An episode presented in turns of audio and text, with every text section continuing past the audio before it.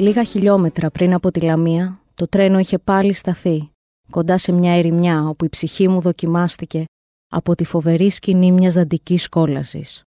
Εκεί, κάτω στη μικρή χαράδρα, μπροστά στο σταματημένο τρένο, ήσαν στημένα μερικά παραπήγματα, όπου πριν από λίγους μήνες ίσως στεγαζόταν κάποιο τάγμα εργασίας των ταλέπορων Εβραίων. Τώρα, είχαν απομείνει κάμποσα ζωντανά ξεφτίδια, που φαίνεται πως κάποτε ήσαν άνθρωποι. Σκελετωμένα σώματα, με ίχνη πάνω τους κουρέλια, μόλις που σάλευαν από την ανημποριά. Και τα πρόσωπα, δίχως ανθρωπιά, μοιάζαν μορφές πληγωμένων ζώων που ξεψυχούσαν. Είχε να πολύπη τους ζωντανούς εκείνους νεκρούς η ανθρωπιά. Η απάθεια του ζώου τους είχε φορέσει τη μάσκα της. Η φυσική εδώς που ξέρει και αυθόρμητα να αντιδρά ήταν και εκείνη πεθαμένη μέσα τους. Είχα κουρνιάσει σε μια γωνιά του βαγονιού με κλεισμένα τα μάτια από ντροπή και οδύνη, ένιωθα πως ήμουν κι εγώ ένα συνένοχο στο μεγάλο εκείνο έγκλημα. Γιατί δεν είχα τη δύναμη να φωνάξω για το σκότωμα τούτο της ανθρωπιάς; Γιατί δεν είχα το κουράγιο να ακολουθήσω τους συνανθρώπους μου τούτους στον τάφο της μεγάλης ντροπής; Κυρίες και κύριοι, καλώς ορίσατε στο Aeteron History Podcast. Είμαι ο Γιάννης Αλμπάνης και σήμερα θα συζητήσουμε με την ιστορικό Ρίκα Μπενβενίστε για μια από τις πιο σκοτεινές σελίδες της ιστορίας μας, το Ολοκαύτωμα των Ελλήνων Εβραίων. Το Ολοκαύτωμα αποτελεί σκοτεινή σελίδα όχι μόνο γιατί πρόκειται για ένα έγκλημα που ξεπερνάει κάθε προηγούμενο, αλλά και γιατί η θέση τους στη συλλογική μνήμη της ελληνικής κοινωνίας είναι αναντίστοιχη της σημασίας του. Η κυρία Μπενβενίστε διδάσκει μεσαιωνική ιστορία στο Πανεπιστήμιο του Βόλου και έχει μελετήσει σε βάθος το ολοκαύτωμα των Ελλήνων Εβραίων. Σας ευχαριστώ που είστε μαζί μας. Να σημειώσω ότι κατά τη διάρκεια του podcast η Ελένη Κατομερή θα διαβάζει μαρτυρίες από τα βιβλία της κυρίας Μπενβενίστε, αυτοί που επέζησαν και Λούνα που κυκλοφορούν από τις εκδόσεις πόλης. Θα ήθελα ξεκινώντας να σας ζητήσω να μας δώσετε κάποια συνοπτικά στοιχεία. Πώς ήταν οι Εβραίοι που ζούσαν στην Ελλάδα τις παραμονές του Β' Παγκοσμίου Πολέμου, ποια τα κέντρα τους, αλλά και ποια η ιδιαίτερη πολιτιστική ταυτότητά τους. Ναι, ευχαριστώ κύριε Αλβάνη για την ερώτηση. Θα πάω λίγο πιο πίσω από τις παραμονές του πολέμου για να θυμίσω ότι ίσως έχει σημασία ότι οι εβραϊκές κοινότητες στην Ελλάδα έχουν μια μακρόχρονη παρουσία από την αρχαιότητα. Γνωρίζουμε για παράδειγμα την περίφημη συναγωγή στη Δήλο από τον 1ο αιώνα π.Χ. Γνωρίζουμε τις κοινότητες τις οποίες επισκέφθηκε ο Απόστολος Παύλος και βέβαια γνωρίζουμε την παρουσία των εβραϊκών κοινοτήτων στα βυζαντινά χρόνια και στην Οθωμανική περίοδο.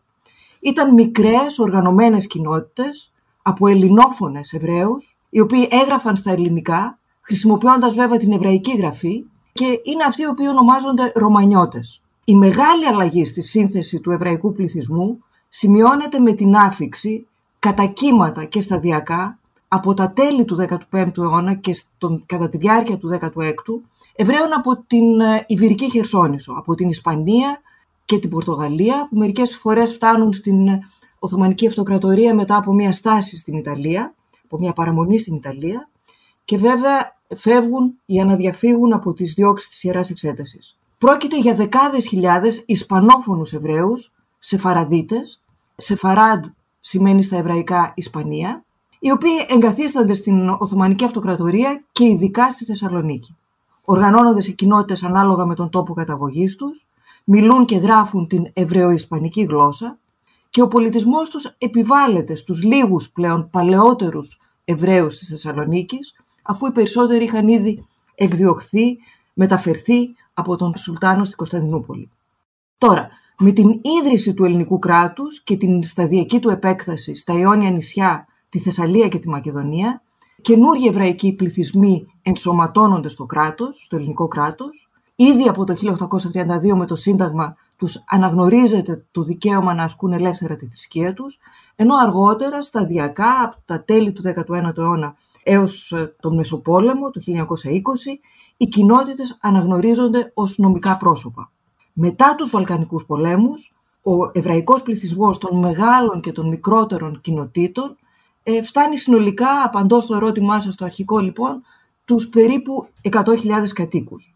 Και αν μέχρι το 1912 η ολιγάριθμη ρωμανιώτικη κοινότητα της Αθήνας αποτελούσε το κεντρικό σημείο αναφοράς για τους Εβραίους, με την ενσωμάτωση της Θεσσαλονίκης στο ελληνικό κράτος, ο σεφαραδίτικος, ισπανόφωνος πληθυσμός της πόλης, δηλαδή περίπου 60.000 ψυχές, που σημαίνει περίπου το 1 τρίτο των κατοίκων της πόλης, αποτελούν μια ε, μεγάλη, μια σημαντική οντότητα.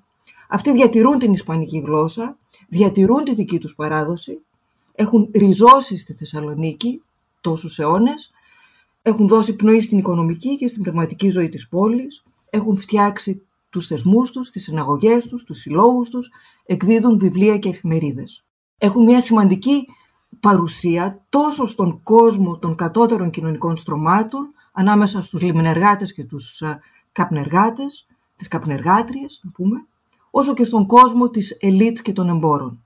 Τώρα, τις παραμονές της κατοχής έχουμε πια μια γεωγραφία από μικρές και μεγάλες κοινότητες στην Ελλάδα, στη Θράκη, για παράδειγμα περίπου 900 Εβραίοι στο Διδημότυχο, 800 στην Κομωτινή, 550 στη Ξάνθη, στη Μακεδονία 2.000 στην Καβάλα, 56.000 στη Θεσσαλονίκη, 900 στην Καστοριά, λέω κάποιους αριθμούς ενδεικτικά, στη Θεσσαλία 800 στο Βόλο, 500 στα Τρίκαλα, 1000 στην Αθήνα, στη Στερεά Ελλάδα 300 Εβραίοι στη Χαλκίδα, 3.000 μονάχα στην Αθήνα, 250 πολύ λίγοι στην Πελοπόννησο, μια μεγάλη κοινότητα των Ιωαννίνων με 1.800 κατοίκους στα, στα Γιάννενα στην Ήπειρο.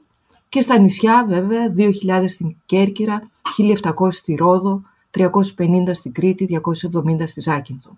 Η ναζιστική γενοκτονία προκάλεσε ένα τραγικό ρήγμα στην ιστορία των εβραϊκών κοινοτήτων της Ελλάδας, αφού έχουμε μια συντριπτική απώλεια σε ανθρώπινες ζωές που θα σβήσει κυριολεκτικά από τον χάρτη κάποιες κοινότητες και βέβαια θα καταστρέψει μια ολόκληρη πολιτισμική κληρονομιά, θα σημάνει ένα τραύμα το οποίο δύσκολα επουλώνεται για τους λίγους που επέζησαν. Οι Γερμανοί μας βγάλαν από το σπίτι μας στο κέντρο και πήγαμε στο Βαρδάρι να καθίσουμε. Εγώ ούτε το ήξερα το Βαρδάρι. Βγαίναμε με τον άντρα μου έξω και έρχονταν από πίσω δυο-τρεις Γερμανοί με εκείνα τα παπούτσια. Εγώ έτρεμα. Ο άντρας μου με είχε αγκαζέ και μου έλεγε γιατί να τρέμω και ότι δεν θα με φάνε. Ποιος το πίστευε ότι θα έκαναν αυτά τα πράγματα; Κανένας. Στο βιβλίο σας, το «Αυτοί που επέζησαν», γράφεται ότι οι Ναζί είχαν εξ αρχής σχεδιάσει την ε, εξόντωση των Εβραίων της Θεσσαλονίκης, την οποία μάλιστα πόλη την αποκαλούσαν και Βαρσοβία της Μεσογείου λόγω του πολύ έντονου εβραϊκού στοιχείου. Πώς εκτελήχθηκε αυτή η επιχείρηση της ε, εξόντωσης των ε, Εβραίων της Θεσσαλονίκης; Και επίσης ήταν ανάλογη η ναζιστική επιχείρηση για τους Εβραίους της υπόλοιπης Ελλάδος, για τις υπόλοιπες εβραϊκές κοινότητες.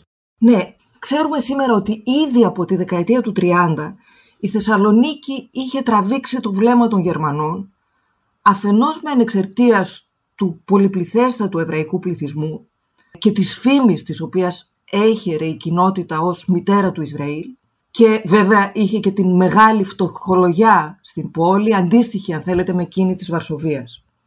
Και μάλιστα ο θεωρητικός του ναζισμού, ο Άλφρετ Ρόζεμπεργκ, θεωρούσε ότι επικρατούσε στη Θεσσαλονίκη ένα φιλετικό χάος, το οποίο πήγαζε από την εβραϊκή οικονομία και θα έπρεπε να αριανοποιηθεί. Ήταν συνεπώς αδύνατο για τη Θεσσαλονίκη να εξαιρεθεί από το ναζιστικό σχέδιο του αφανισμού των Εβραίων της Ευρώπης. Έχει όμως σημασία εδώ να, να διευκρινίσω το εξής πριν περάσουμε στην, στην επιχείρηση της εξόντωσης των Εβραίων της Θεσσαλονίκης πρώτα και των άλλων κοινοτήτων στη συνέχεια. Να διευκρινίσουμε το εξής. Οι ιστορικοί τοποθετούν την επίσημη λήψη της απόφασης για την εξόντωση των Εβραίων κάπου ανάμεσα στο καλοκαίρι με την εισβολή στην Σοβιετική Ένωση και το φθινόπωρο του 1941. Βεβαίως έχει προηγηθεί η κυριαρχία του αντισημιτισμού, έχουν προηγηθεί διακρίσεις, πογκρόμ στη Γερμανία, την Αυστρία και στην πράξη πια η υλοποίηση της γενοκτονίας ξεκινά στην κατακτημένη από το 1939 Πολωνία και αργότερα με τις κινητές μονάδες μετά την εισβολή στη Σοβιετική Ένωση. Οι μέθοδοι της εξόντωσης ποικίλουν και διαμορφώνονται σταδιακά ωστόσο πάντα περιλαμβάνουν μεταφορά του πληθυσμού, μετακίνηση του πληθυσμού είτε πρόκειται για αυτό που ονομάζουμε συχνά ε, δολοφονία με σφαίρες στην, ε, ε, από τα, τις, τα, τις ειδικές μονάδες της Σοβιετική Ένωση, είτε πρόκειται για εκτόπιση στα στρατόπεδα του θανάτου. πάντα έχουμε μετακίνηση, άμεση και μαζική δολοφονία. Ας έρθουμε όμως στην Ελλάδα. Η εξέλιξη του πολέμου και η γεωγραφία της κατοχής εξηγούν και την χρονικότητα των εκτοπίσεων στην Ελλάδα. Αυτή η γεωγραφία αφορά πρωτίστως την διαίρεση της χώρας σε τρεις ζώνες κατοχής. Την Ιταλική έως τη συνθηκολόγηση της Ιταλίας το Σεπτέμβριο του 1943, τη Γερμανική και τη Βουλγαρική έως το τέλος του πολέμου. Τα αντιεβραϊκά μέτρα επιτείνονται σταδιακά και οι εκτοπίσεις στα στρατόπεδα αρχίζουν σχεδόν δύο χρόνια μετά την εισβολή των Γερμανών. Και βέβαια πρώτα στις κατεχόμενες από τους Γερμανούς και τους Βουλγάρους ε, περιοχές, όπως θα δούμε, και αργότερα στην υπόλοιπη Ελλάδα, όταν μετά την ε, συνθηκολόγηση των Ιταλών θα έρθουν οι Γερμανοί να πάρουν τη θέση τους. Πιο συγκεκριμένα λοιπόν, έχει σημασία να δούμε τα γεγονότα στην ε, χρονική τους σειρά. Στη Θεσσαλονίκη, θυμίζω, είναι πράγματα γνωστά, αλλά θα πρέπει να τα υπενθυμίσω, οι Γερμανοί μπαίνουν στις 9 Απριλίου του 1941. Ακολουθούν συλλήψεις, λαιλασίες, τρομοκρατία, πείνα. Ωστόσο, είναι μέτρα τα οποία λίγο πολύ ισχύουν και για τους μη Εβραίους και για τους χριστιανούς. Οι συλλήψεις, η τρομοκρατία, η πείνα. Ε, επικρατεί στη συνέχεια μια επιφανειακή ηρεμία, η οποία διακόπτεται για τους Εβραίους απότομα στις 11 Ιουλίου του 1942, όταν καλούνται να συγκεντρωθούν στην πλατεία Ελευθερίας όλοι οι άρενες 18 με 45 ετών όπου υφίστανται μαρτύρια και εξευθυλισμούς. Εκεί λοιπόν στην Πλατεία Ελευθερίας καταγράφονται για τα καταναγκαστικά έργα, έργα τα οποία οδηγούν τους Εβραίους σε εξαθλίωση και στον θάνατο. Η κοινότητα λοιπόν διαπραγματεύεται ε, με τους Γερμανούς για την εξαγορά της καταναγκαστικής εργασίας, κατορθώνουν να, φτάσουν σε μια συμφωνία στην ε, υπογραφή ενός πρωτοκόλου με την καταγραφή, με την καταβολή, συγγνώμη, υπέρογκων λίτρων, τα οποία διασφαλίζονται, εξασφαλίζονται με εισφορές των μελών της κοινότητας, ενώ ο επικεφαλής της ε, στρατιωτικής διοίκησης της Θεσσαλονίκης Αιγαίου, ο περιβόητος Μαξιμίλιαν Μέρτεν, έχει ήδη εισηγηθεί την απαλωτρίωση του παλαιού εβραϊκού νεκροταφείου. Το Δεκέμβριο λοιπόν του 1942 αρχίζει. Το νεκροταφείο, συγγνώμη που ρωτάω, αλλά δεν είναι φοβερά γνωστά όλα αυτά. Το νεκροταφείο που βρίσκεται, το εβραϊκό νεκροταφείο που βρίσκεται στη Θεσσαλονίκη. Ε, κοντά, πού βρισκόταν. Για όσους ξέρουν τη Θεσσαλονίκη, στην περιοχή της Ευαγγελίστριας, σε ένα, μέρ, ένα μέρος του ε, καταλαμβάνεται σήμερα από το Αριστοτέλειο Πανεπιστήμιο της Θεσσαλονίκης. Στο κέντρο δηλαδή της πόλης. Ε, παλιά χρόνια τα, οι νεκροί συγκατοικούσαν με τους ε, ζωντανούς, ήταν γείτονες με τους ζωντανούς. Είναι μια διαδικα... ενδιαφέρουσα διαδικασία αυτή που εξορίζει τους ε, νεκρούς από τον κατοικημένο χώρο. Αυτή είναι μια άλλη ιστορία. Πάντως, η απαλωτρίωση του, του νεκροταφείου έρχεται να καλύψει ένα μέρος των λύτρων για την εξαγορά της εκαταναγκαστικής εργασίας. Η κοινότητα συντονίζει τις εκταφές των, των νεκρών για, την, για τις οποίες βεβαίως μεριμνούν οι συντετριμένοι συγγενείς. Τα τούβλα και τα μάρμαρα διαμοιράζονται σε φορείς της πόλης για να χρησιμοποιηθούν σε δημόσια κτίρια, εκκλησίες, επισκευές δρόμων. Οι, Γερμε... οι Γερμανοί όλο αυτό το διάστημα εξαπατούν τους Εβραίους ότι θα τους μεταφέρουν στην Κρακοβία για να εργαστούν εκεί μέσα σε μια δική τους οργανωμένη κοινότητα. Τα πράγματα παίρνουν μια διαφορετική μορφή και αλλάζει ο ρυθμός στις 2 Φεβρουαρίου του 1943 όταν καταφθάνουν στη Θεσσαλονίκη η λοχαγή των ΕΣΕΣ, ο Ντίτερ Βισλιτσένη και ο Αλόις Μπρίνερ, οι περιβόητοι άνθρωποι του Άιχμαν, για να θέσουν σε εφαρμογή το σχέδιο της εκτόπισης. Ακολουθεί λοιπόν ένας καταιγισμός από διαταγές που υλοποιούν τα φιλετικά μέτρα. Κίτρινο αστέρι, επιτάξεις, περιορισμοί στις μετακινήσεις, συγκέντρωση του πληθυσμού σε συνοικίες γκέτο, αποκλεισμός από τις επαγγελματικές οργανώσεις και από το δημόσιο, υποχρέωση λεπτομερούς δήλωσης για την κινητή και ακίνητη περιουσία του. Στις 4 Μαρτίου του 1943, ο συνοικισμός του Βαρόνου Χίρς, δίπλα στον σιδηροδρομικό σταθμό, δίπλα στον παλαιό σήμερα σιδηροδρομικό σταθμό, περιφράσετε με σανίδες και σηματοπλέγματα και απαγορεύεται στους κατοίκους να εξέλθουν. Λίγες μέρες αργότερα, οι γερμανικές αρχές κατοχής διατάσσουν την ελληνική γενική διοίκηση να συστήσει υπηρεσία για την τοποθέτηση μεσεγγιούχων σε όλες τις εβραϊκές επιχειρήσεις. Και λίγες μέρες αργότερα, στις 15 Μαρτίου του 1943, οδηγούνται στο σιδηροδρομικό σταθμό 2.800 κάτοικοι του συνοικισμού Βαρόνου Χίρς και αναχωρεί ο πρώτος σειρμός με προορισμό το Auschwitz-Birkenau στην Πολωνία. Στο εξής, το γκέτο του Βαρόνου Χίρς, που αδειάζει από τους κατοίκους του, θα λειτουργήσει ως διαμετακομιστικό κέντρο, όπου οδηγούνται η προσεκτόπιση Εβραίοι. Από τότε λοιπόν, από τις 15 Μαρτίου μέχρι τις 10 Αυγούστου του 1943, στο διάστημα αυτών των μηνών, έχουμε 19 αποστολές για το Auschwitz στην Πολωνία, μία για το Bergen-Belsen στην Γερμανία, με τις οποίες εκτοπίζεται το σύνολο σχεδόν του, πληθυσμού, του εβραϊκού πληθυσμού της Θεσσαλονίκης, περίπου 46.000 Θεσσαλονικείς Εβραίοι. Τώρα, αυτά στη Θεσσαλονίκη, λίγες μέρες πριν από την πρώτη αποστολή από τη Θεσσαλονίκη, τη νύχτα της 3ης Μαρτίου του 1943, είχαν ήδη συλληφθεί περισσότεροι από 4.000 Έλληνες Εβραίοι από πόλεις της Θράκης και της Ανατολικής Μακεδονίας, που είναι βεβαίως υπό βουλγαρική κατοχή. Οδηγούνται με τρένο στη Βουλγαρία, πρώτα σε διαμετακομιστικά στρατόπεδα, από εκεί στη Σόφια και από εκεί στο Λόμ, ένα λιμάνι του Δούναβη. Επιβιβάζονται σε ποταμόπλια με προορισμό τη Βιέννη, ξαναμπαίνουν από εκεί, επιβιβάζονται ξανά σε τρένα για να καταλήξουν στην Τρεμπλίνκα ε, στις 28 Μαρτίου, όπου θα οδηγηθούν κατευθείαν στους θαλάμους αερίου. Ένα χρόνο αργότερα, περίπου, μεταξύ 23 και 25 Μαρτίου, συλλαμβάνονται οι Εβραίοι της Αθήνας, της Χαλκίδας, της Καστοριάς και των Ιωαννίνων, της Άρτας, της Πρέβεζας, της Λάρισας, των Τρικάλων και του Βόλου. Όταν δηλαδή οι Ιταλοί έχουν ήδη συνθηκολογήσει. Και στις 2 Απριλίου αναχωρεί αποστολή με όλους αυτούς και προορισμό το Auschwitz-Birkenau. Τον Ιούνιο συλλαμβάνονται οι Εβραίοι των Χανίων, μεταφέρονται στο, για να μεταφερθούν στον Πειραιά με το πλοίο Ταναής, το οποίο όμως βυθίστηκε και πνίγηκαν όλοι οι επιβάτες. Τον Ιούνιο επίσης συλλαμβάνονται οι Εβραίοι της Κέρκυρας, εκτοπίζονται, ενώ στη Ζάκυνθο, χάρη στην πρωτοβολία του Δημάρχου και του Μητροπολίτη, φυγαδεύτηκαν και διασώθηκαν όλοι οι 270 Εβραίοι. Τον Ιούλιο συλλαμβάνονται οι Εβραίοι της Ρόδου και της Κο, μεταφέρονται στο Χαϊδάρι, από όπου στο τέλος του Αυγούστου εκτοπίζονται στο Auschwitz. Επιστρέφω λοιπόν στο ερώτημά σας για να κλείσω.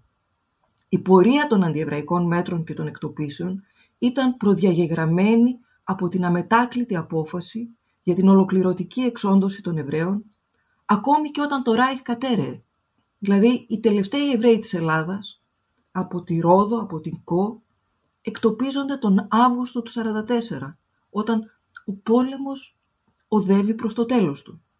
Ωστόσο, ο χρόνος της υλοποίησης του διωγμού είναι φανερό ότι συναρτάται με την πορεία του πολέμου και η μεθόδευσή του συναντά την συνέργεια των πολιτικών και τοπικών αρχών, την παθητικότητα ή τη βοήθεια των γειτόνων, την επιθυμία των θυμάτων να κερδίσουν χρόνο, την παραπλάνησή τους, τα περιθώρια δράσης που διέθεταν. Είναι σαφές ότι ο χρόνος που μεσολάβησε μέχρι τη συνθηκολόγηση της Ιταλίας αύξησε τις πιθανότητες διάδε, διάσωσης σε ορισμένες κοινότητες, μια δυνατότητα η οποία ήταν πολύ πιο περιορισμένη για τους Θεσσαλονικείς Εβραίους, για τους οποίους τα περιθώρια δράσης, αντίδρασης ήταν πολύ λιγότερα. Υπάρχει μια, πάντα μια πολύ δύσκολη ερώτηση σε σχέση με το ολοκαύτωμα των Ελλήνων Εβραίων και αυτή η ερώτηση δεν είναι άλλη από το ποια στάση κράτησαν οι χριστιανοί απέναντι στις ε, διώξεις, στις ναζιστικές διώξεις των Εβραίων συμπολιτών τους. Ναι, στην Ελλάδα, όπως και στις περισσότερες χώρες της κατεχόμενης Ευρώπης, τίποτα δεν εμπόδισε ολοκληρωτικά την προηλημένη απόφαση της εξόντωσης. Διαπιστώνουμε όμως ότι οι δυνατότητες διάσωσης ήταν άρρηκτα δεμένες με την αλληλεγγύη των χριστιανών συμπολιτών, είτε αυτή πήρε την μορφή της ατομικής βοήθειας προς έναν γνωστό ή μερικές φορές άγνωστο γείτονα που προσπαθούσε να διαφύγει ή αναζητούσε στέγη για να κρυφτεί, είτε πήρε την πιο συλλογική μορφή βοήθειας μέσα από τα δίκτυα της αντίστασης, είτε πολύ σπανιότερα θεσμική μορφή. Θεσμική μορφή, για παράδειγμα, είχε η στάση του Δημάρχου Καρέρ και του Μητροπολίτη Χρυσοστόμου στη Ζάκυνθο, που οδήγησε στη διάσωση όλων των λίγων Εβραίων του νησιού. Συλλογική πολιτική μορφή πήρε ασφαλώς η βοήθεια που πρόσφερε ο Ελλάς, φυγαδεύοντας και προστατεύοντας όταν ήταν αυτό δυνατό, για παράδειγμα μεγάλο ποσοστό των Εβραίων του Βόλου, στα χωριά του Πηλίου. Αν θέλουμε να κατανοήσουμε την ιστορία αυτή, πρέπει να εκτιμήσουμε την κινητοποίηση για τους διοκόμενους, θα πρέπει να σκεφτούμε τα κίνητρα, τα δίκτυα, ιδεολογικά ή φιλικά που κινητοποιήθηκαν. Να σκεφτούμε επίσης ποιες πληροφορίες υπήρχαν και όχι μόνο ποιες πληροφορίες υπήρχαν, αλλά αν αυτές γίνονταν κατανοητές μέσα σε ένα σύμπαν φόβου, αβεβαιότητας και ελπίδας. Να σκεφτούμε ποια ήταν η προϊστορία των σχέσεων ανάμεσα στους γειτόνους και αν αυτές διευκόλυναν ή απέτρεπαν την ε, αλληλεγγύη. Ποια ήταν τα περιθώρια δράσης, ποια ήταν τα υλικά μέσα που απαιτούνταν, ποια ήταν τα δίκτυα τελικά που άνοιγαν το δρόμο στην αλληλεγγύη. Όπως και να έχει, είναι βέβαιο ότι δεν ισχύει ένας μύθος, ο οποίος ε, ε ακουγόταν ακου, συχνά, ε, ο μύθος της καθολικής συμπαράστασης. Από την άλλη πλευρά, δεν ισχύει ούτε ο μύθος ότι όλοι ήταν εξίσου ένοχοι, διότι, με, διότι υπήρξαν ένοχοι. Όχι όλοι, αλλά υπήρξαν ένοχοι. Και μένει να δούμε ποιοι ήταν εκείνοι που εκμεταλλεύτηκαν, που συνήργησαν και στη συνέχεια εκμεταλλεύτηκαν οικονομικά το διωγμό, επιδόχθηκαν στην καταλήστευση και την αρπαγή. Ο συνοικισμός αυτός που ήταν ο πιο χαρούμενος, ο πιο ηρωικός και ο πιο ζωντανός από κάθε άλλον της Θεσσαλονίκης ήταν βυθισμένος στη σιγή. Τα μεγάφωνα από τα δύο καφενεία που ήσαν στην είσοδο του κεντρικού δρόμου δεν ακούγονταν πια. Μόνο τα τρομακτικά βήματα των πολιτοφυλάκων ηχούσαν πένθυμα, σαν σκούξιμο κοράκων, που και που, κανένα γάβγισμα πεινασμένου σκύλου. Έξω κυκλοφορούσε έντονα η φήμη, πως θα τους έπαιρναν τα χαράματα. Οι φτωχοί κάτοικοι ήταν εκνευρισμένοι, ένας εφιάλτης πλανιόταν πάνω τους. Η πολιτοφυλακή προσπαθούσε να διαλύσει τις ανησυχίες τους. Η λαϊκή όμως ψυχή προαισθανόταν την καταστροφή του. Ο καθένας άρχιζε να ετοιμάζει το γυλιό και το σακίδιό του για το μοιραίο ταξίδι. Μερικοί νέοι και νεότερα ζευγάρια οργάνωσαν τη φυγή τους για τα Άγια Βουνά της Ελλάδος, όπως χαρακτηριστικά είπε ο Ραβίνος Βόλου. Άλλοι, ο λιγότερο αποφασιστικοί, που δεν βρήκαν τον τρόπο, τη σύνδεση ή το χρήμα, αρκέστηκαν να αλλάξουν εκείνη τη νύχτα γκέτο και να πάνε σε εκείνο του συγκρού, αναβάλλοντας έτσι για λίγο το χαμό τους. Είχε κυκλοφορήσει έντονα η φήμη πως τα έπαιρναν μόνο τους κατοίκους των συνοικισμών γιατί ήσαν κομμουνιστές. Το πρωί, κατά τις τέσσερις, ένα όμορφο ανοιξιάτικο πρωινό που η φύση ήταν σε σκληρή αντίθεση με τη μοίρα των δικών μας, οι νυχτερινές φήμες και οι ανησυχίες άρχισαν να γίνονται πραγματικότητα. Ένα άλλο πολύ ενδιαφέρον στοιχείο των βιβλίων σας είναι ότι καταρρύπτεται ως ένα βαθμό το στερεότυπο ότι οι Εβραίοι υπέμειναν παθητικά την εξόντωσή τους. Είναι ένα στερεότυπο που καλλιεργήθηκε κυρίως από την ανάγνωση του σπουδαίου κατά τα άλλα βιβλίου της Χάνα Άρεντ, ο Άιχμαν στην, στην Ιερουσαλήμ. Θέλω να σε ρωτήσω με ποιες μορφές πήρε η εβραϊκή αντίσταση απέναντι στον ναζισμό; Έχετε δίκιο, είναι ένα μεγάλο και ακόμη ένα δύσκολο ερώτημα με το οποίο αναμετρήθηκαν από πολύ νωρίς οι ιστορικοί και εν μέρη πραγματικά χάρη στην, ε, στην οξυδερκή και ε, ευαίσθητη αλλά όχι ιστορικά τεκμηριωμένη όπως φαίνεται ε, στάση άποψη της Χάν Άρεντ. Και εν πάση περιπτώσει από πολύ νωρίς υπήρξε, κλάστηκε αυτός ο μύθος ο οποίος τρεφόταν από μια στερεοτυπική εικόνα των Εβραίων ως παθητικά υποταγμένων στη μοίρα τους. Και αυτό είναι το στερεότυπο το οποίο συνήθως κρύβεται κρύβεται, κρυβόταν ή κρύβεται ακόμη πίσω από την ερώτηση γιατί δεν αντιστάθηκαν οι Εβραίοι. Να πούμε ότι δεν είναι μια διόλου αθώα ερώτηση, καθώς συχνά ενοχοποιεί τα θύματα χωρίς να λαμβάνει υπόψη τις δυνατότητες αντίστασης που υπήρχαν, τις πιθανότητες που είχε η αντιστασιακή δράση να αποτρέψει την μοίρα εκείνων οι οποίοι είχαν καταδικαστεί σε θάνατο. Ο μύθος και οι προκαταλήψεις που τον υποκυμνούν αποκρύπτουν εν τέλει τα στοιχεία τα οποία αναδεικνύει η ιστορική έρευνα. Τα γεγονότα που ήρθαν στο φως και που λένε ότι, και, διότι η ιστοριογραφία μας λέει ότι υπήρξε αντίσταση και ένοπλη μάλιστα αντίσταση από την πλευρά των Εβραίων. Να διευκρινίσουμε όμως εξ αρχής ότι δεν μπορεί να γίνει λόγος για μία εβραϊκή αντίσταση, διότι οι εβραϊκές κοινότητες ήταν διαφορετικές μεταξύ τους, σύνθετες στο εσωτερικό τους, ελάχιστα ομοιογενείς και ασφαλώς δεν υπάγονταν σε μία μοναδική ηγεσία. Ας θυμηθούμε ότι ο ακραίος χαρακτήρας του διωγμού, η εξόντωση, αποκρύφθηκε από τα θύματα, παραπλανήθηκαν. Κατά συνέπεια, όταν στην Ανατολική Ευρώπη δημιουργούνται ένοπλοι πυρήνες αντίστασης, η καταστροφή, δηλαδή η εκτόπιση των Εβραίων στα στρατόπεδα συγκεντρώσεως, έχει ήδη συντελεστεί. Και πλήθος παραμέτρων, όπως η διαθεσιμότητα των όπλων, η υποστήριξη μία από την πλευρά των αντιστασιακών οργανώσεων, περιπλέκουν ακόμη περισσότερο αυτές τις γενικές συνθήκες. Παρά τα αυτά, η εικόνα που συνθέτουν τα στοιχεία των ερευνών για τις διαφορετικές χώρες είναι εντυπωσιακή. Περίπου 25.000 Εβραίοι δραπέτευσαν από τα γκέτο της κεντρικής και της δυτικής Πολωνίας για να συναντήσουν τους παρτιζάνους στα δάση, όταν μονάχα η κομμουνιστική οργάνωση έκανε τους Εβραίους δεκτούς στους κόλπους της, ενώ οι εθνικιστικές οργανώσεις πολύ απλά πρόδιδαν τους Εβραίους και τους παρέδιδαν στους Γερμανούς. Εβραίοι πολέμησαν στη Δυτική Λευκορωσία, συμμετείχαν στην εξέγερση στη Σλοβακία. Άνδρες και γυναίκες Εβραίοι πολέμησαν στο πλευρό των Σοβιετικών, Παρτιζάνων.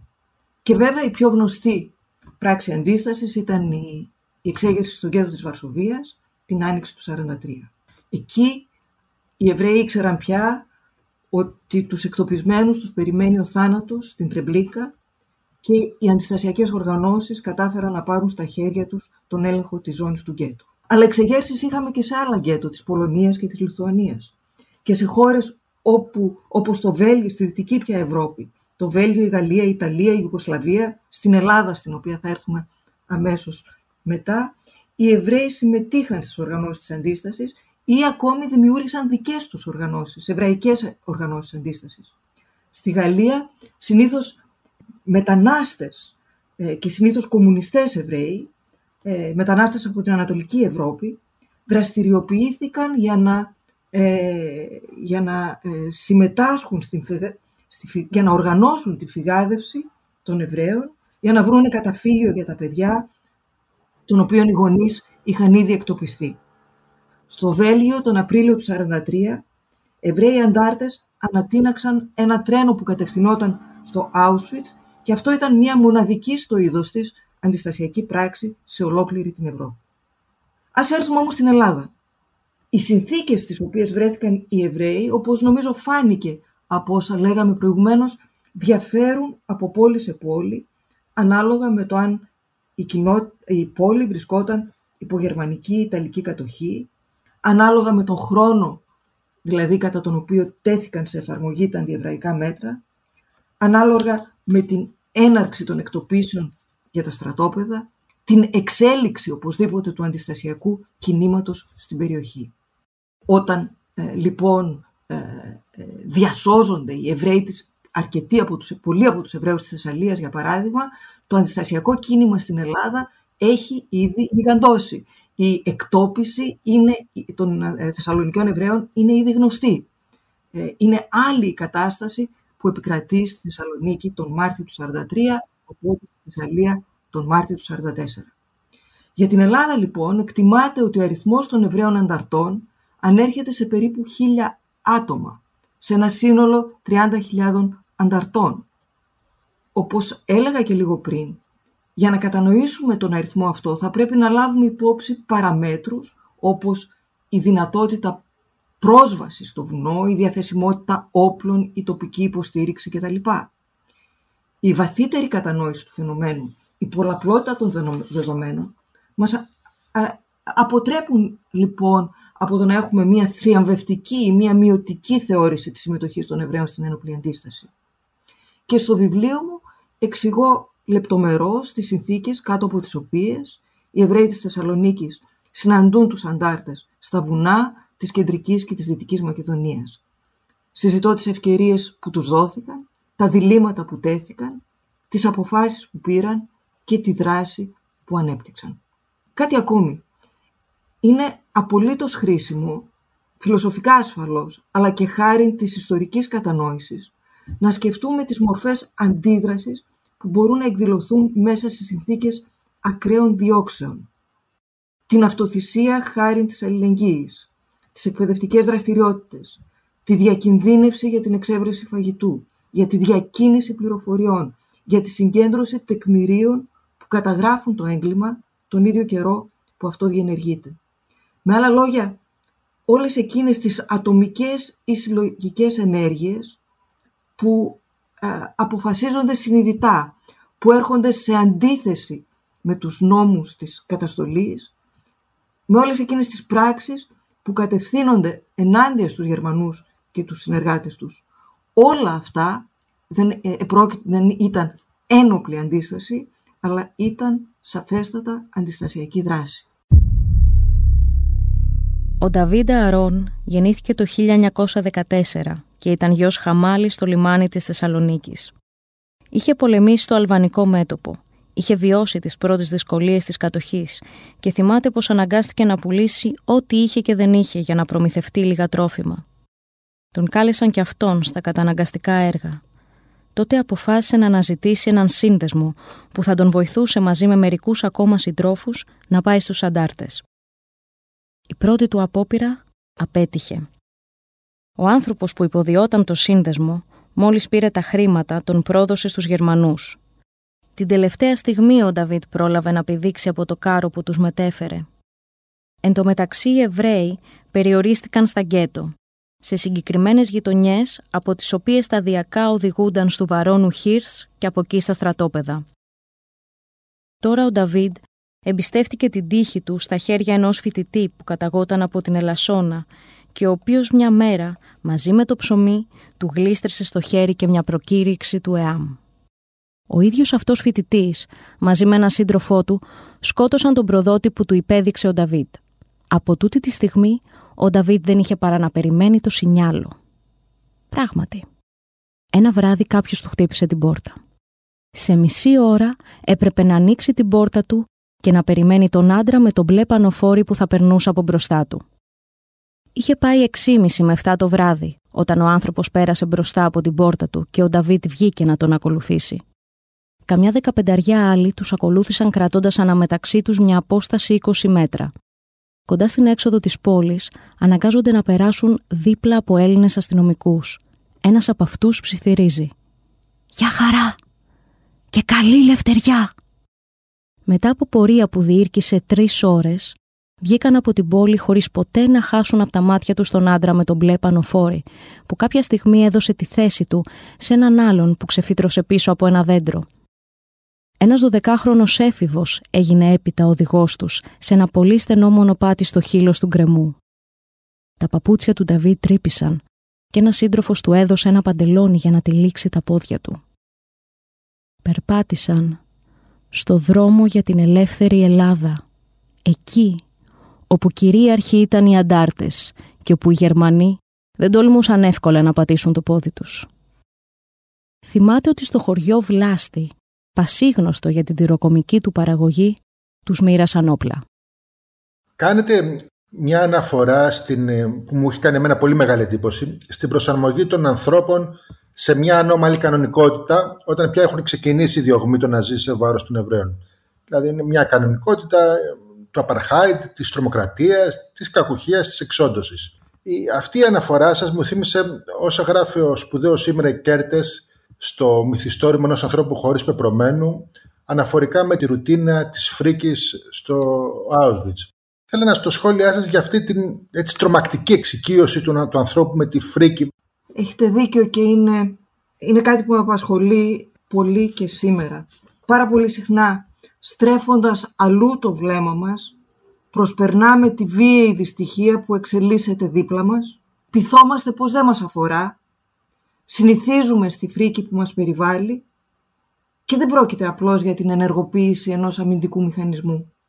Στις ιστορικές συνθήκες της κατοχής, προσαρμογή σήμαινε αδιαφορία για το γείτονα, υπερίσχυση της καταστολής, νίκη της τρομοκρατίας, κατάπνιξη της αντίστασης και άρα η προσαρμογή νομιμοποιούσε, ενίσχυε την κυρίαρχη εξουσία, τους Ναζί, την καταστολή τους. Στις ακραίες τώρα στρατοπεδικές συνθήκες, στις οποίες αναφέρεται ο Κερτές, όπως ε, λέτε, η προσαρμογή στο στρατόπεδο μπορεί να ήταν αντίδοτος στην απελπισία, μπορεί να ήταν αντίδοτος στην ε, αυτοκτονική παρέτηση στην οποία οδηγούσε το απόλυτα παράλογο στρατοπεδικό σύμπαν. Εκεί προσαρμογή σήμαινε αναζήτηση μιας ισορροπίας που θα συνέδεε τους κρατούμενους με την ζωή πριν από τον πόλεμο.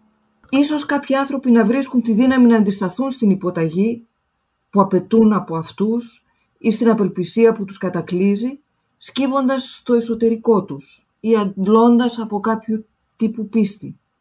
Δεν το γνωρίζω. Είμαι βέβαιη πάντως ότι μια δυνατότητα να ξεφύγει κανείς από την παγίδα της ανώμαλης και αλλά ύπουλα καθησυχαστικής κανονικότητας βρισκόταν, βρίσκεται πάντα στις μεγάλες και τις μικρές χειρονομίες εκείνων που παίρνουν ένα ρίσκο. Εμπιστεύονται τη συλλογική δράση και εν τέλει αντιστέκονται. Όχι μονάχα μεγαλόφωνα και με θεαματικές ηρωικές πράξεις, αλλά και χαμηλόφωνα και πολλές φορές αθέατα. Οι παράγγες είναι γεμάτες υποψήφιους για το κρεματόριο. Σκελετοί που σηκώνονται από το κρεβάτι μόνο για να μαζέψουν φαγητό. Περιτώματα απλώνονται παντού, στους δρόμους του στρατοπέδου. Τώρα θέλω να σε ρωτήσω και την, για ένα άλλο ζήτημα στο οποίο επιμένετε. Το είπατε και στο podcast τώρα, το λέτε και στα βιβλία σας και έχει να κάνει με το τι ήξεραν οι άνθρωποι για το ολοκαύτωμα πριν συμβεί αυτό, γιατί τώρα κρίνουν τα πράγματα εκ των υστέρων και έχοντας πλήρη γνώση του τι έχει γίνει. Και μάλιστα εμβαθύνεται αυτή την, ε, την παρατήρησή σας. Λέτε ότι όχι μόνο δεν ήξεραν οι άνθρωποι, αλλά το ολοκαύτωμα αποτέλεσε μια πολιτισμική τομή που δεν μπορούσαν να τη φανταστούν κιόλας ε, κανείς δεν μπορούσε να τη φανταστεί πριν συμβεί. Και ήθελα να σας ρωτήσω λοιπόν ότι δεδομένου των ε, αναρρύθμιτων φρικαλαιοτήτων ε, στην ιστορία της ανθρωπότητας, τι κάνει το ολοκαύτωμα ένα μοναδικό γεγονός, μια μοναδική στιγμή βαρβαρότητας που δεν έχει προηγούμενο και ευτυχώς δηλαδή δεν έχει, και, δεν έχει επαναληφθεί στην, τουλάχιστον στην έκταση και την ε, έντασή του. Ποια είναι, σε τι έγκυται ακριβώς η μοναδικότητα του ολοκαυτώματος; Ναι, οι φρικαλαιότητες έχουν μακρά ιστορία και παραμένουν παρούσες ε, γύρω μας. Και προκειμένου να μιλήσουμε για μοναδικότητα είναι απολύτως αναγκαίο να διευκρινίσουμε πριν απ' όλα ότι οποιαδήποτε σύγκριση δεν μπορεί και δεν πρέπει να συνεπάγεται διαβάθμιση του ανθρώπινου πόνου ή και του συλλογικού τραύματος. Για να το πω και διαφορετικά, είναι ανέφικτη και ίσως ανήθικη η σύγκριση με το πώς και πόσο υπέφεραν, για παράδειγμα, οι Ιάπωνες πολίτες στη Χειροσύμα ή υποφέρουν σήμερα οι δεκάδες χιλιάδες πρόσφυγες των σύγχρονων πολέμων. Υπάρχει ένας τεχνικός όρος, ο οποίος είναι χρήσιμος όχι μόνο για τους νομικούς, αλλά είναι χρήσιμος και για τους ιστορικούς για να, ε, για να επιτρέψει την σύγκριση η οποία είναι απαραίτητη για να σκεφτούμε και ως ιστορική ε, αλλά χωρίς να ε, συγκρίνει πόνο και φρίκη. Ο τεχνικός όρος είναι, που ισχύει για το ολοκαύτωμα και όχι μόνο είναι γενοκτονία. Είναι ένας όρος τον οποίο εισάγει ο Ράφαελ Λέμκιν στα Ηνωμένα Έθνη το 1948 και είναι σοφής, είναι σαφής, συγγνώμη. Δεν προτάσει κάποιο κριτήριο διαβάθμισης του πόνου ή της φρίκης. Αυτό το οποίο τονίζει είναι η πρόθεση, πρόθεση να να, καταστραφεί, να καταστραφεί εξ ολοκλήρου ή μερικώς μια εθνοτική, εθνική ή θρησκευτική ομάδα ως τέτοια. Να αφανιστούν δηλαδή, για παράδειγμα, οι Εβραίοι ως επειδή είναι Εβραίοι, ως Εβραίοι. Γενοκτονία υπήρξε πριν από τον Δεύτερο Παγκόσμιο Πόλεμο, υπήρξε η γενοκτονία των Αρμενίων. Γενοκτονία υπήρξε μετά τον Δεύτερο Παγκόσμιο Πόλεμο, η γενοκτονία των Τούτσι στη Ρουάντα. Το ολοκαύτωμα ήταν η ριζική απόπειρα εξόντωσης όλων των Εβραίων και αυτό ήταν κάτι διόλου αναμενόμενο, ήταν κάτι πρωτόγνωρο. Θέλω να πω ότι δεν επρόκειτο για πράγματα τα οποία ήταν γνωστά στην, ε, για φρικαλαιότητες γνωστές στην ανθρώπινη ιστορία. Πολεμικές σφαγές. Δεν επρόκειτο καν για επιθέσεις σε αμάχους και δολοφονίες. Επρόκειτο για την κινητοποίηση ενός ολόκληρου πολιτικού, στρατιωτικού μηχανισμού, ιδεολογικού μηχανισμού, που λειτουργήσε συστηματικά σε ολόκληρη την κατεχόμενη Ευρώπη, προκειμένου να μεταφερθούν τα θύματα δεκάδες χιλιόμετρα μακριά από τον τόπο τους, προκειμένου να εξοντωθούν με έναν πρωτόγνωρο την εποχή εκείνη τρόπο, με σκοπό, πρόθεση, να εμφανιστεί ένας λαός και μαζί του μια συνιστόσα του πολιτισμού. Επίσης, η μοναδικότητα δεν έγκυται απλώς στον βαρύ απολογισμό των 5 έως 6 ε, εκατομμυρίων θυμάτων, αλλά στα κίνητρα των δολοφόνων, στην εντυπωσιακή αποδοχή της ολοκληρωτικής εξόντωσης των Εβραίων ως λύτρωσης, ενώ αναφέρομαι στον, στον λυτρωτικό αντισημιτισμό ε, για τον οποίο, έναν, μια, έναν όρο τον οποίο εισάγει ο Φρίντλαντερ για να μιλήσει για την ιδεολογία η οποία θεωρεί ότι η λύτρωση, η σωτηρία του γερμανικού έθνους θα έρθει με την εξαφάνιση των Εβραίων. Η μία αναγνώριση λοιπόν της μοναδικότητας υπ' αυτήν την έννοια, με αναφορά δηλαδή στα ιστορικά χαρακτηριστικά, είναι λάθος. Είναι λάθος και είναι και επικίνδυνη. Είναι και επικίνδυνο λάθος, διότι υποκρύπτει πάρα πολύ συχνά κατά τη γνώμη μου τον αντισημιτισμό. Περπατήσαμε με τα πόδια τρεις ημέρες. Όποιος δεν μπορούσε να περπατήσει τον σκότωναν. Εμένα με γλίτωσε μια φίλη μου. Η Εστρέα... Δεν θυμάμαι το επιθετό της. Έχει πεθάνει. Με τραβούσε η καημένη και μου έλεγε «Έλα παλόμπα, ακόμη λίγο και φτάσαμε». Μέχρι που μας ανέβασαν σε αυτοκίνητα και μας πήγαν στο Μπέργεν Μπέλσεν. Τελικά πόσοι Έλληνες ε, Εβραίοι χάθηκαν στα στρατόπεδα και πόσοι επέζησαν. Και εννοώ και όχι μόνο και στον αριθμό και σε σχέση λίγο με το τι είχε υπάρξει πριν στις ε, εβραϊκές κοινότητες της Ελλάδας. Οι αριθμοί δεν είναι από μόνοι τους σημαντικοί, πάντα οι αριθμοί είναι σημαντικοί σε σχέση με κάτι άλλο. Και εδώ οι απώλειες για, τους οποίου, για, τις, για τις οποίες πρέπει να δώσουμε κάποιους αριθμούς είναι σημαντικές για να καταλάβουμε το ξερίζωμα, τον αφανισμό ανθρώπων, ανθρώπινων ζώων.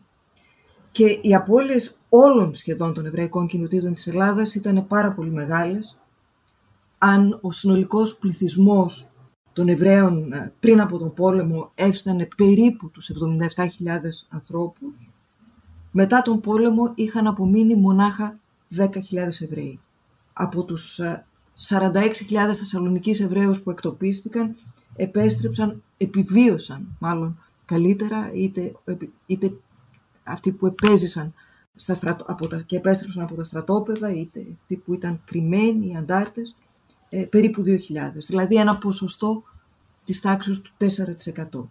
Πρόκειται δηλαδή για ολοκληρωτική, ολοκληρωτική εξόντωση της κοινότητας της ναι, Θεσσαλονίκης. οι απώλειες των περισσότερων άλλων κοινοτήτων ξεπερνούν το 95%. Με εξαίρεση της κοινότητας της Θεσσαλίας, Τρίκαλα, Λάιρης, Αβόλους, όπου διασώθηκε το 30% και με εξαίρεση ασφαλώς την Ζάκυνθο για την οποία είναι γνωστό όπου διασώθηκαν οι 270 κάτοικοι. Αλλά, ε, Εβραίοι. Αλλά είναι σημαντικό πάντα να θυμόμαστε ότι η επιβίωση, η διάσωση είναι η εξαίρεση. Ο κανόνας ήταν ο θάνατος. Από αυτούς που επέζησαν, επέστρεψαν ε, όλοι στην Ελλάδα; Ε, μετά την απελευθέρωση των στρατοπέδων και με την, ε, υπό την αιγίδα των συμμαχικών στρατευμάτων, οι επιζώντες, οι Έλληνες Εβραίοι επιζώντες, όπως και των άλλων χωρών, εφόσον το επιθυμούσαν, επιστρέφουν στην, ε, με τη βοήθεια του, του, του, στρατού και των ανθρωπιστικών οργανώσεων, επιστρέφουν στην, ε, στις γενέθλιες πόλεις τους. Και έτσι έως το χειμώνα του 1945, η συντριπτική πλειονότητα των ελαχίστων επιζώντων Εβραίων επιστρέφουν ε, στην Ελλάδα. Μόνο μια σχετικά μικρή ομάδα από 200 με 300 Έλληνες Εβραίους προτίμησαν να μην επιστρέψουν καθόλου στην Ελλάδα, παραμένουν στη Γερμανία, στην Αμερικανική ζώνη, σε στρατόπεδα πρώην εκτοπισμένων, σαν σε μια αίθουσα αναμονής, μέχρι ότου λάβουν μια ποθυπόθητη βίζα για να μεταναστεύσουν στις Ηνωμένες Πολιτείες ή ε, έχουν την ευκαιρία να, να μεταναστεύσουν στην Παλαιστίνη τότε ή και αλλού. Και με την εμπειρία αυτών, αυτής της σχετικά μικρής ομάδας ε, των ανθρώπων ασχολούμαι αναλυτικά και στο βιβλίο μου. Αλλά αυτό το οποίο συμβαίνει είναι ότι για πολλούς από αυτούς οι οποίοι επέστρεψαν η Ελλάδα αποτέλεσε έναν ενδιάμεσο σταθμό πριν φύγουν, πριν μεταναστεύσουν, όταν ε, διαπιστώνουν ότι ο τόπος από τον οποίο διώχθηκαν κατά κάποιο τρόπο δεν τον αισθάνονται πια δικό τους. Ε, διότι δεν υπάρχουν εκεί ούτε οι συγγενείς τους, ούτε το σπίτι τους, ούτε η περιουσία τους. Πολλοί από τις μικρές κοινότητες μετακινήθηκαν στην Αθήνα, δεν θέλησαν, πολλοί Θεσσαλονικείς δεν θέλησαν να ξαναζήσουν στη Θεσσαλονίκη, ήταν ένας ξένος τόπος πια για αυτούς. Εγκαθίστανται λοιπόν στην Αθήνα και έτσι μετά το τέλος του πολέμου η κοινότητα της Αθήνας είναι η μοναδική κοινότητα η οποία βλέπει το μέγεθός της να αυξάνει. Ε, φτάνει λοιπόν τα 4.500 μέλη περίπου η κοινότητα της Αθήνας.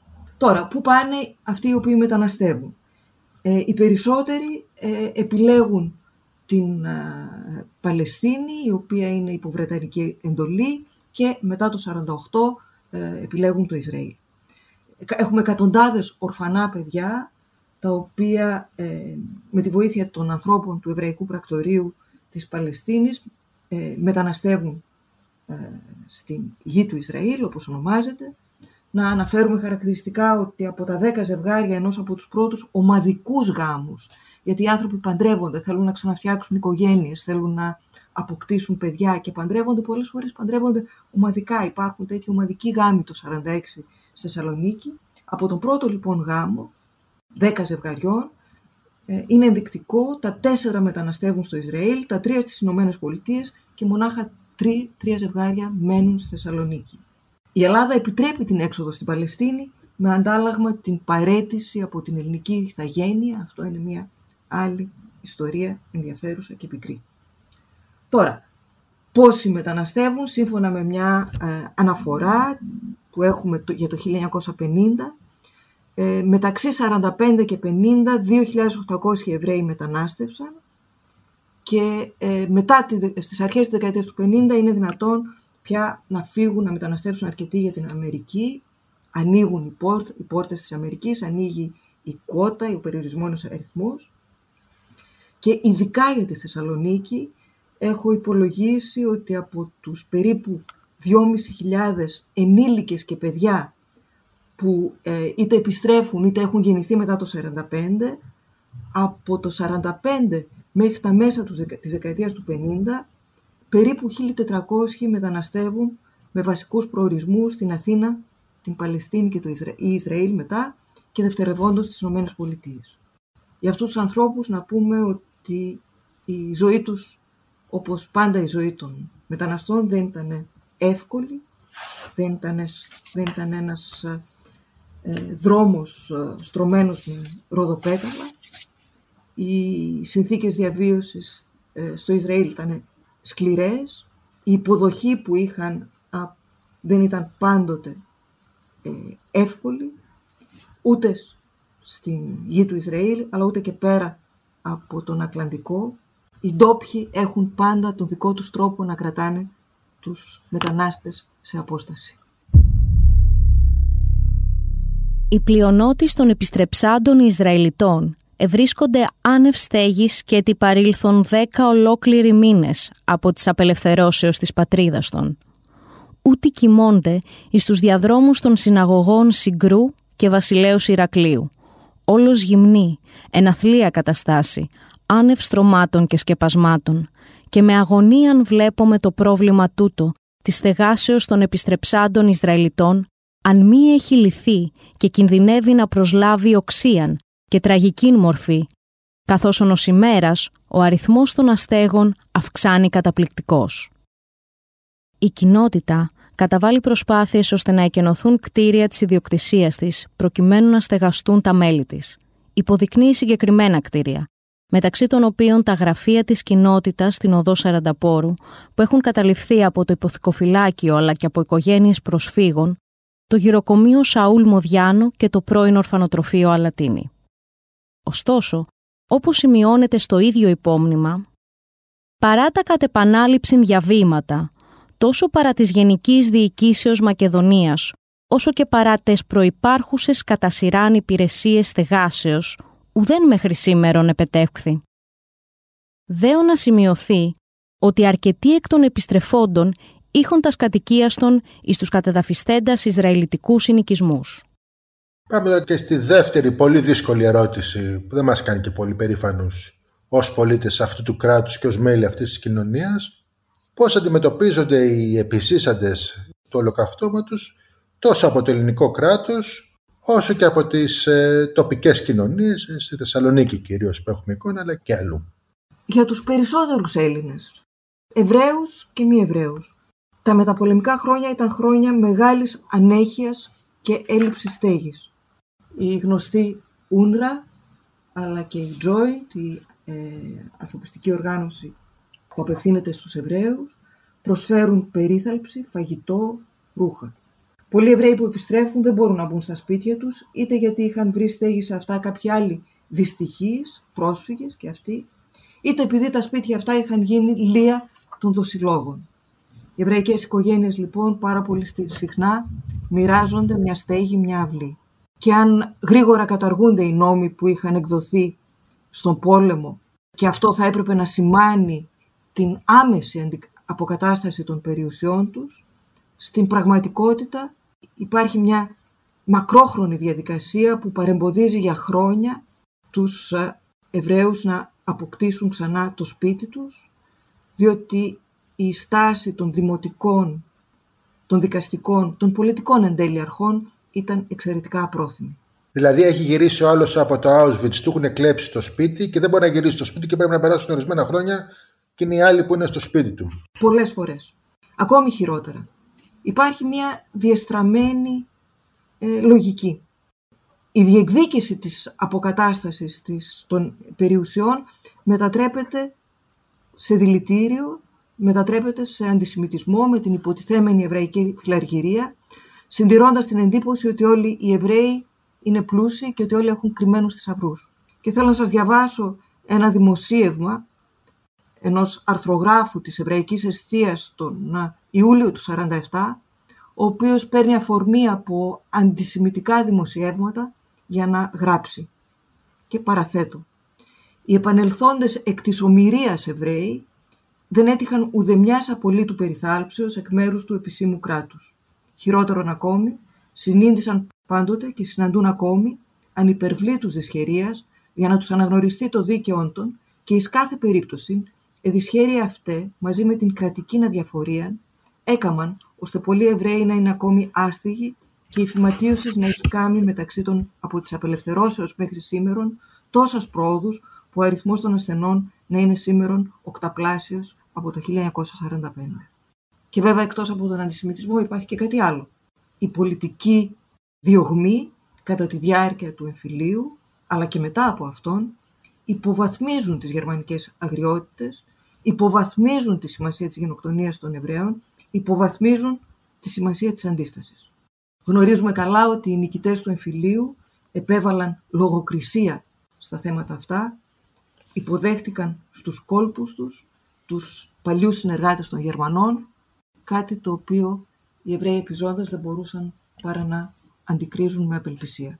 Είναι λεπτομέρεια, αλλά με, με σόκαρε επειδή το διάβασα στο, ε, νομίζω στο, όχι στη Λούνα, στο αυτή που επέζε, γράφεται ότι οι πλάκες του Εβραϊκού Νεκροταφείου χρησιμοποιούνταν για δημόσια έργα στη Θεσσαλονίκη και μετά τον πόλεμο, μετά την απελευθέρωση. Και μετά τον, και μετά τον πόλεμο και χρειάστηκαν, έχουμε στα, στα αρχεία, βρίσκουμε συνεχώς διαμαρτυρίες της επίσημης κοινότητας η οποία έχει αναδιοργανωθεί και προσπαθώντας να σταματήσει αυτή τη ε, διαδικασία. Έχουμε αναφορές του περίφημου ιστορικού του αρχαιολόγου, του Σέσιλ Ρόθ, ο οποίος επισκέπτεται την πόλη και βλέπει μάρμαρα από το νεκροταφείο, επιγραφές ε, παντού. Ανήκουμε στους κοινούς τάφους όσων σκότωσαν στην Κρακοβία, στο Λουμπλίν και στο Κόβνο. Ανήκουμε στα εκατομμύρια που πνίγηκαν στα αέρια και κάηκαν στο Auschwitz και το Μπίγκερνάου. Ανήκουμε στις δεκάδες χιλιάδες που πέθαναν από το βάρος της εξουθενωτικής δουλειάς, σε αυτούς που βασανίστηκαν από δισεκατομμύρια ψήρες, από τη λάσπη, την πείνα, το κρύος στο Λότς, το Κέλτσε, το Μπούχεμβαλτ, το Νταχάο, το Λάτσετ, το Κάουφερινγκ, το Λάντσμπεργκ. Δεν είμαστε ζωντανοί. Είμαστε ακόμη νεκροί. Είμαστε ελεύθεροι τώρα, αλλά δεν ξέρουμε πώς ή με τι να αρχίσουμε τις ελεύθερες αλλά και κακότυχες ζωές μας. Με το τέλος του πολέμου και την απελευθέρωση είναι πολλές οι μαρτυρίες των επιζησάντων Εβραίων που λένε ότι είμαστε νεκροί, έχουμε πεθάνει και εμείς στο Auschwitz και στα υπόλοιπα στρατόπεδα. Ταυτόχρονα αναφέρεστε πολύ και στις, σε ένα κύμα ζωτικότητας που σημειώνεται μετά τον πόλεμο. Τα είπατε και πριν από τους ομαδικούς γάμους, πολλά παιδιά γεννήσεις. Θέλω να τους πώς συμβαδίζουν, πώς παρατηρούμε δύο αντιφατικά φαινόμενα στους ίδιους ανθρώπους που από τη μια μεριά έχουν αυτή την αίσθηση ότι έχουν αφήσει τη ζωή τους, την, την ψυχή τους στο στρατόπεδο και από την άλλη θέλουν να ριχθούν ξανά στη ζωή για μια, για μια νέα αρχή. Ναι, νομίζω ότι αυτές οι αντικρουόμενες, οι αντιφατικές στάσεις των ανθρώπων είναι ένα σημαντικό συστατικό των πρώτων μεταπολεμικών χρόνων. Και ε, είναι κάτι στο οποίο πρέπει να σταθούμε, διότι η αντίφαση αυτή εκφράζει το πένθος και τα διλήμματα που βρίσκονται πίσω από τα βήματα μιας ολόκληρης γενιάς. Οι επιζήσαντες των στρατοπέδων έχουν να αντιπαλέψουν την αφόρητη οδύνη για την απώλεια των δικών τους, αλλά και την άδικη ενοχή για τη δική τους επιβίωση.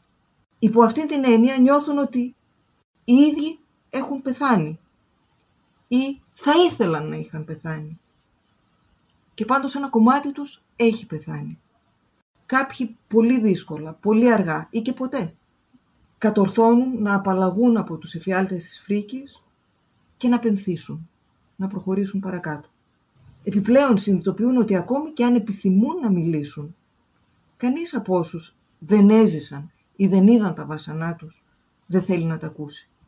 Αλλά αγωνίζονται, αγωνίζονται να υφάνουν ξανά το κομμένο νήμα της διαγενειακής σχέσης, το κομμένο νήμα του βίου τους. Αγωνίζονται να βρουν ξανά ενδιαφέρον στη ζωή, πολύ συχνά σε μια καινούργια οικογένεια, αφού ακριβώς η απόκτηση παιδιών είναι κάτι σαν ένα θαύμα που επιτρέπει ξανά να μπουν σε μια κανονική ζωή. Πασχίζουν να δουλέψουν, αναζητούν ασφάλεια στην εργασία, αναζητούν τη χαρά, χαρά της ζωής, κάνουν συμβιβασμούς ή τολμούν τολμούν να αναζητήσουν μια καινούρια ζωή σε μια καινούρια πατρίδα. Και πάντως πρέπει να πούμε ότι, ότι παρόλα αυτά οι περισσότεροι καταφέρνουν να ζήσουν μια καινούρια ζωή. Μια καινούρια ζωή η οποία είναι και δημιουργική πολλές φορές. Κλείνοντας, ήθελα να σα ρωτήσω μια ερώτηση για την κουλτούρα, τη φαραδίτικη κουλτούρα. Εκτός από την τρομακτική απώλεια των ανθρώπων, με το ολοκαύτωμα στην ουσία χάνεται και μια ιδιαίτερη κουλτούρα της Μεσογείου, ιδιαίτερη μια ιδιαίτερη εβραϊκή κουλτούρα, η σεφαραδίτικη κουλτούρα της Θεσσαλονίκης. Που ενσωματώνεται βέβαια στον πολιτισμό της Μεσογείου, αλλά διακριτεί και από άλλους, ε, από άλλους πολιτισμούς της Μεσογείου, αλλά και από την εβραϊκή κουλτούρα της, ε, της κεντρικής Ευρώπης, της κεντρικής και ανατολικής Ευρώπης. Θέλω να ρωτήσω λοιπόν σήμερα τι απομένει από αυτόν τον ε, σεφαραδίτικο πολιτισμό που άνθησε κοντά από είναι πέντε αιώνες στη, στη Θεσσαλονίκη. Αυτό το οποίο ρωτάτε νομίζω είναι τι απομένει από έναν πολιτισμό όταν η κοινότητα εξολοθρεύτηκε και όταν ελάχιστοι επέζησαν. Ε, δεν χάθηκαν ίσως κάποια προϊόντα θα λέγαμε αυτού του πολιτισμού, τραγούδια, βιβλία, αλλά χάθηκε ο τρόπος των ανθρώπων, ο τρόπος να τραγουδούν, ο τρόπος να γράφουν. Και αυτό το οποίο παρατηρούμε σήμερα είναι οι διαφορετικές χρήσεις αυτού του σεφαραδίτικου παρελθόντος και της μνήμης της ΣΟΑ, του ολοκαυτώματος. Θέλω να πω ότι ζούμε σήμερα σε κοινωνίες που θεσμοποιούν τη μνήμη, την υποβάλλουν σε ιδεολογικούς λόγους και σε πολιτικές πρακτικές. Ζούμε ένα παρελθόν το οποίο διεκδικεί να είναι πανταχού παρόν. Μετέχουμε σε μια κουλτούρα που αναγορεύει την μνήμη σε υπέρτατη αξία, αλλά πολύ συχνά πρόκειται για μια μνήμη χωρίς ιστορία. Θέλω να πω, θέλω να πω ότι πολύ εύκολα οι όψεις ενός παρελθόντος, άλλοτε λαμπρού και άλλοτε οδυνηρού, μετατρέπονται σε τουριστικές ευκαιρίες. Πολύ εύκολα η ιστορία και η μνήμη εργαλειοποιούνται με πολιτικές στοχεύσεις. Όταν η ιστορία κερδίζει, τότε μπορεί να μας χαρίσει κριτική ματιά και ευαισθησία. Μπορεί πραγματικά να μας συνδέσει με το παρελθόν. Όταν όμως κερδίζει μια επιφανειακή μνημόνευση, υποταγμένη σε έναν, ε, θα έλεγα, ανέμελο κομφορμισμό, τότε οδηγούμαστε αναπόφευκτα στη λύθη. Αποσυνδεόμαστε από το παρελθόν. Θέλω να πω ότι η εργαλειακή μνημόνευση λειτουργεί τελικά εναντίον της μνήμης. Ακούω ότι ένα μικρό καλό εβραϊκό μουσείο της Θεσσαλονίκης θα ενσωματωθεί σε ένα μεγάλο ασαφές μουσείο του ολοκαυτώματος. Θλίβομαι επειδή όσο και αν ακόμη μας βαραίνει η εμπειρία της ΣΟΑ, που είναι για πολλούς από εμάς ακόμη η εμπειρία των γονιών μας, είναι πολύ κοντινή. Παρ' όλα αυτά, ο σεφαραδίτικος πολιτισμός και η ιστορία των Εβραίων της Θεσσαλονίκης δεν σημαίνει μονάχα ολοκαύτωμα. Δεν πρέπει να εξομοιώνεται με το ολοκαύτωμα. Επίσης, χωρίς να είμαι λάτρης κάθε πράγματος που ονομάζεται αυθεντικό, θλίβομαι όταν ένα σεφαραδίτικο φαγητό, για παράδειγμα, σε ένα παλαιό αναβιωμένο εστιατόριο της πόλης, βαπτίζεται στο όνομα πάντας μιας αυθεντικής παράδοσης και έτσι, για παράδειγμα, τα σεφαραδίτικα αυγά, τα huevos enjaminados, που είναι σφιχτά και καφεκόκκινα, προσφέρονται με λάτα και αυγά ποσέ, ως αυγά ποσέ. Λίγο αστειεύομαι με τούτη τη μεταφορά, αλλά θέλω να δείξω μια εργαλειοποίηση η οποία έχει πίσω της πολύ άγνοια και η άγνοια δεν είναι τόσο σοβαρή γιατί η άγνοια ε, πολεμιέται πιο εύκολα από την αδιαφορία. Και αφού το, το πω αυτό το οποίο είναι αφού λέω αυτό το οποίο είναι η σκοτεινή πλευρά και είναι και δυσάρεστο, σκέφτομαι ότι θα ήταν πολύ άδικο να σταθούμε μονάχα σε αυτό. Παράλληλα και μετά από πολλά πολλά χρόνια σιωπής και αποσιώπησης, ζουν και εργάζονται στην πόλη αυτή άνθρωποι που από το δικό τους μετερίζει ο καθένας, από το μετερίζει της ε, έρευνας, της τέχνης, αλλά πολύ πολύ απλά της καθημερινής ενεργητικής τους παρουσίας στον δημόσιο χώρο μπορούν να μας υπενθυμίσουν με τον τρόπο τους μια πλούσια ιστορία και έναν πολιτισμό ανθρώπων που έφυγαν αφήνοντας λίγα ορατά ίχνη. Κυρία Μπερβενίστε, σας ευχαριστώ πολύ. Ήταν η Ρίκα Μπερβενίστε και μας μίλησε με επιστημονική νυφαλιότητα και συναισθηματική ένταση για το ολοκαύτωμα των Ελλήνων Εβραίων αυτήν την τρομακτική στιγμή της ελληνικής ιστορίας. Νομίζω ότι αποτελεί χρέος όλων μας να δώσουμε στο ολοκαύτωμα των Ελλήνων Εβραίων τη θέση που το αρμόζει στη συλλογική μνήμη της κοινωνίας μας. Η λύθη διευκολύνει την επανάληψη της φρίκης. Μερικές φορές κανείς αναρωτιέται αν οι ποιητές που έγραψαν και τραγούδισαν την πίκρα της ζωής γνώρισαν κάτι σαν το στρατόπεδο για τους Εβραίους στη Γερμανία. Κι αν όχι, τότε με ποιο δικαίωμα μίλησαν;